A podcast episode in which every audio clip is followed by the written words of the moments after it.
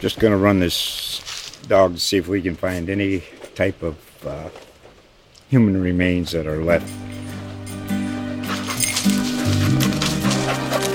Listen to Where Secrets Go to Die, The Disappearance of Derek Hennigan. From the Detroit Free Press, a new podcast set in the woods of Michigan's Upper Peninsula.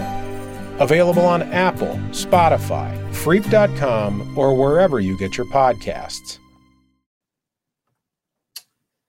Hello and welcome. We are here to discuss uh, the Tigers' general manager. I'm Chris McCoskey, beat writer for the Detroit News, covering the Tigers, and I'm joined by my esteemed colleague, Lynn Henning, who pretends to be retired, but we all know he's not. He's still very much actively covering and and and and um, reporting on this team, from the prospects to the draft, all the way up through to what's going on with the with the dreaded rebuild. So, Lynn, this is in conjunction with our colleague Tony Paul's uh, kind of uh, analytical look at the transactions and the and the moves that Al's made in his tenure. Uh, we can certainly we can pick them apart. There's been mistakes. There's been missteps.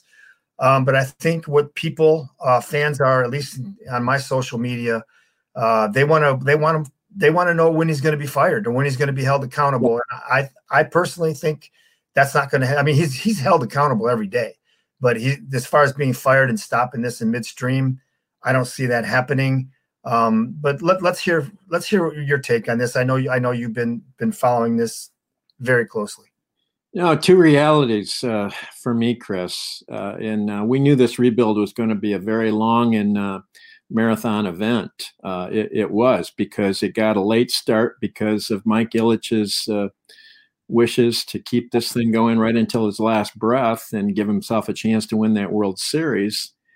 And um, also the cleanup from this thing, and, and fans don't want to hear about that, but right.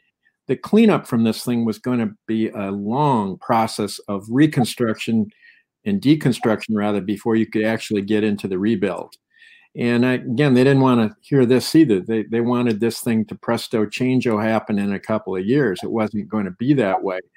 And so the timeline really hasn't been a, a shocker to me. But at the same time, these are not lifetime appointments uh, to the Tigers front office.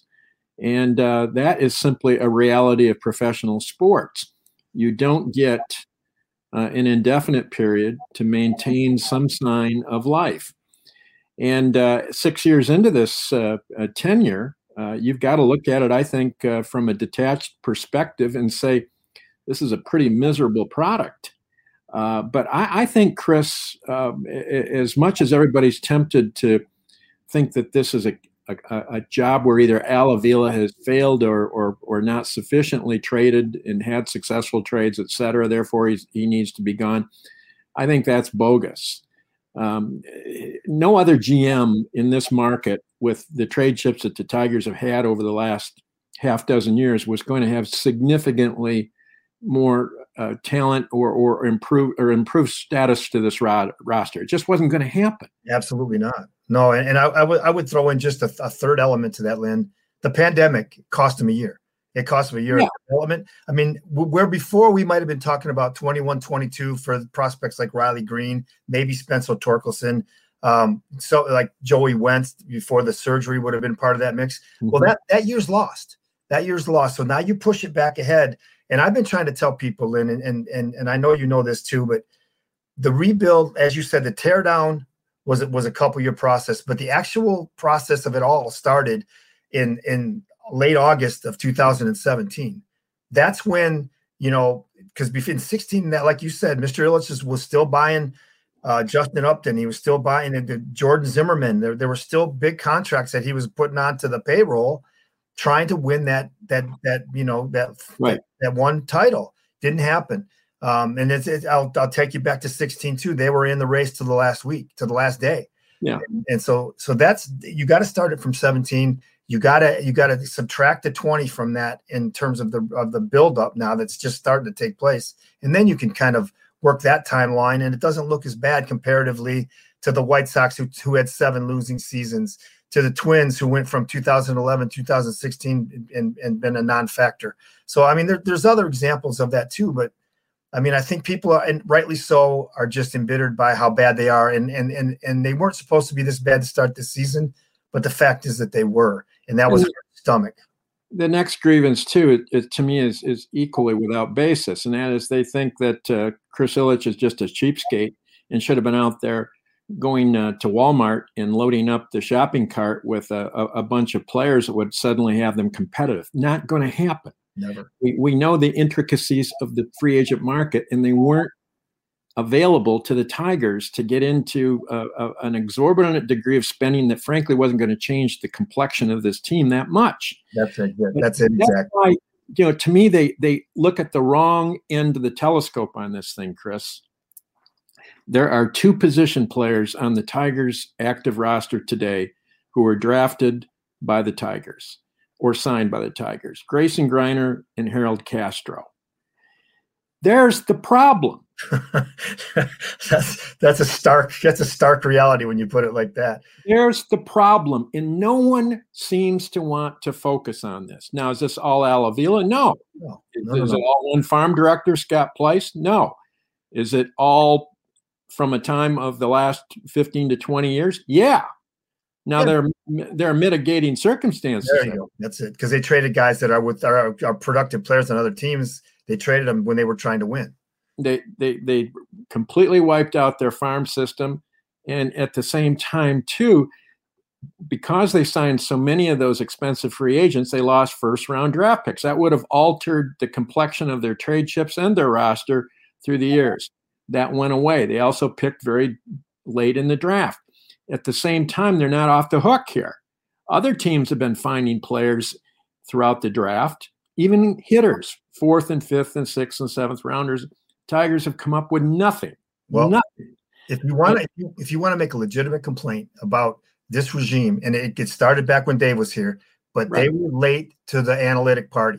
They were late to, to build up their database. They were late to, to to set up and get themselves into the modern era of baseball, and and they paid for that during those those the times that you're talking about, where they were adding the wrong people or not adding any people.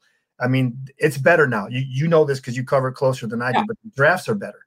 The drafts are better because there's more knowledge going into the draft. Um, their their their non their minor league free agent signings have been very good. I agree. I mean, they're not guys that are going to change the fortunes of the team overnight, but they're they're guys that that have helped them the last couple of years. So once they got that built up, and now with A J Hinch in there and a more uh, progressive mentality as to how to build a team and how to manage a team, uh, you know, I think that's going to expedite that that that part of the process. And and again, in fairness to the fans, because this is a one hundred twenty-year-old organization in this town. It's very, very important to people's lives on the local and on the state level. No question. Uh, there is accountability uh, in the front office. There's got to be accountability. That is simply an objective reality. My position on this is that you look at the situation in October. That's going to be incumbent also, not only on what happens at the big league level, which I, I don't think is frankly, as significant as what happens this year in the minor leagues and with the upcoming draft.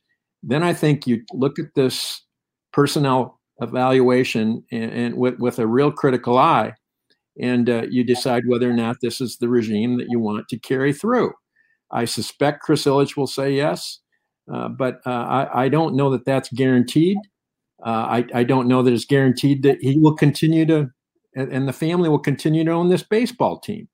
I would also say to those who would uh, be whooping and hollering and dancing that that is not necessarily a panacea.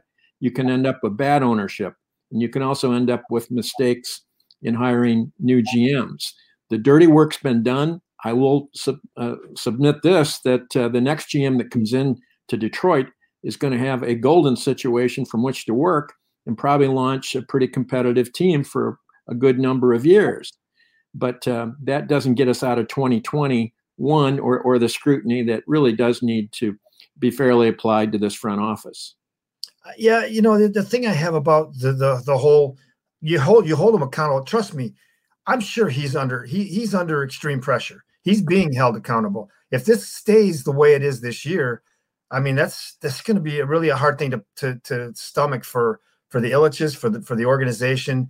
Um, but again, I think the, the mitigating factors with the pandemic year, and, and I don't think this team is going to maintain the level of, you know, horrid play that they had in April. I think we've already seen signs of them coming out of it a little bit.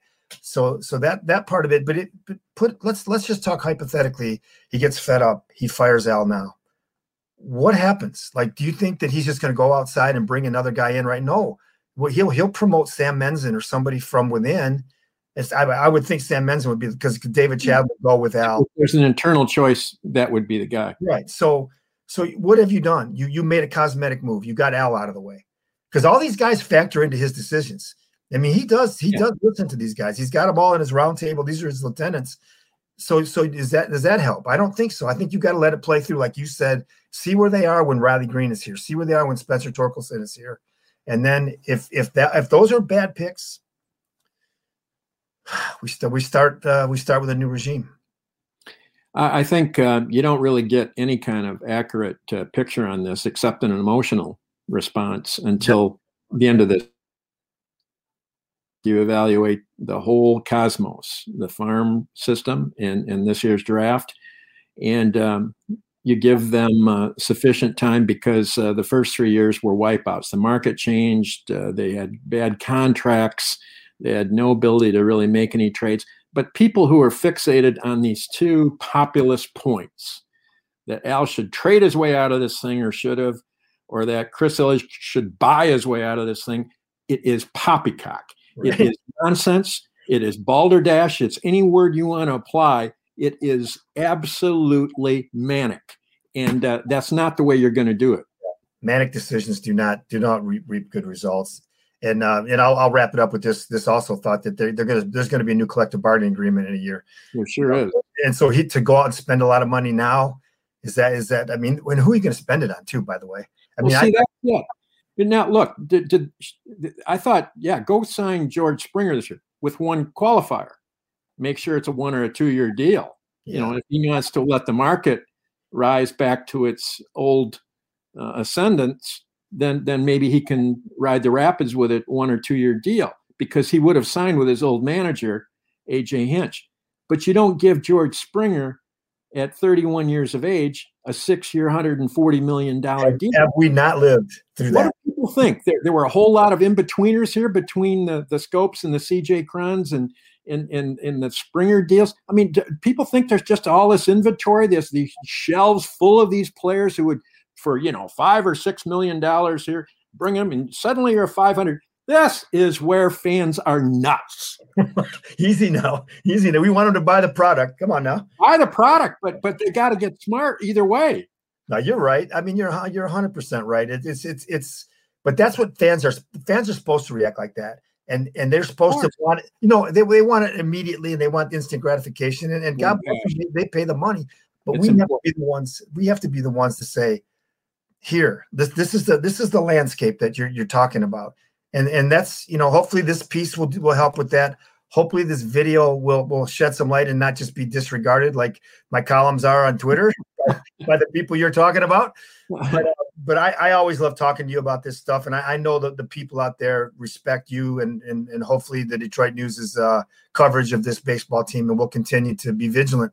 And if it's time to to whack them, we'll. Uh, We'll cover it. Yeah, too. All right. Thank you, Lynn. Um, right. Please enjoy Tony's piece. Thank you. Thanks.